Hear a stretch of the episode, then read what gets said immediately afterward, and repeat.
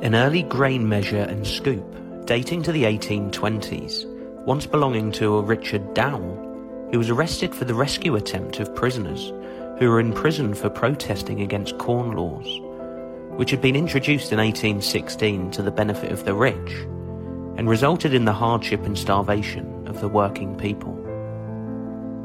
The handwritten label to the base indicates that these pieces were passed down through generations of the Dowell family. The corn measure is carved with the initials of Richard Dowell and George IV.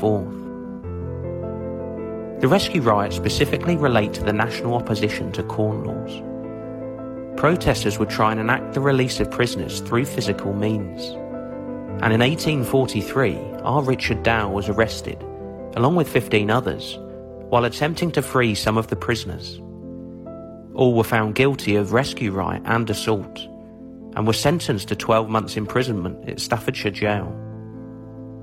This is a remarkable piece of social history, which provides a disturbing insight into this painful and turbulent period of British history, as well as the direct impact it had on one simple agricultural labourer's way of life.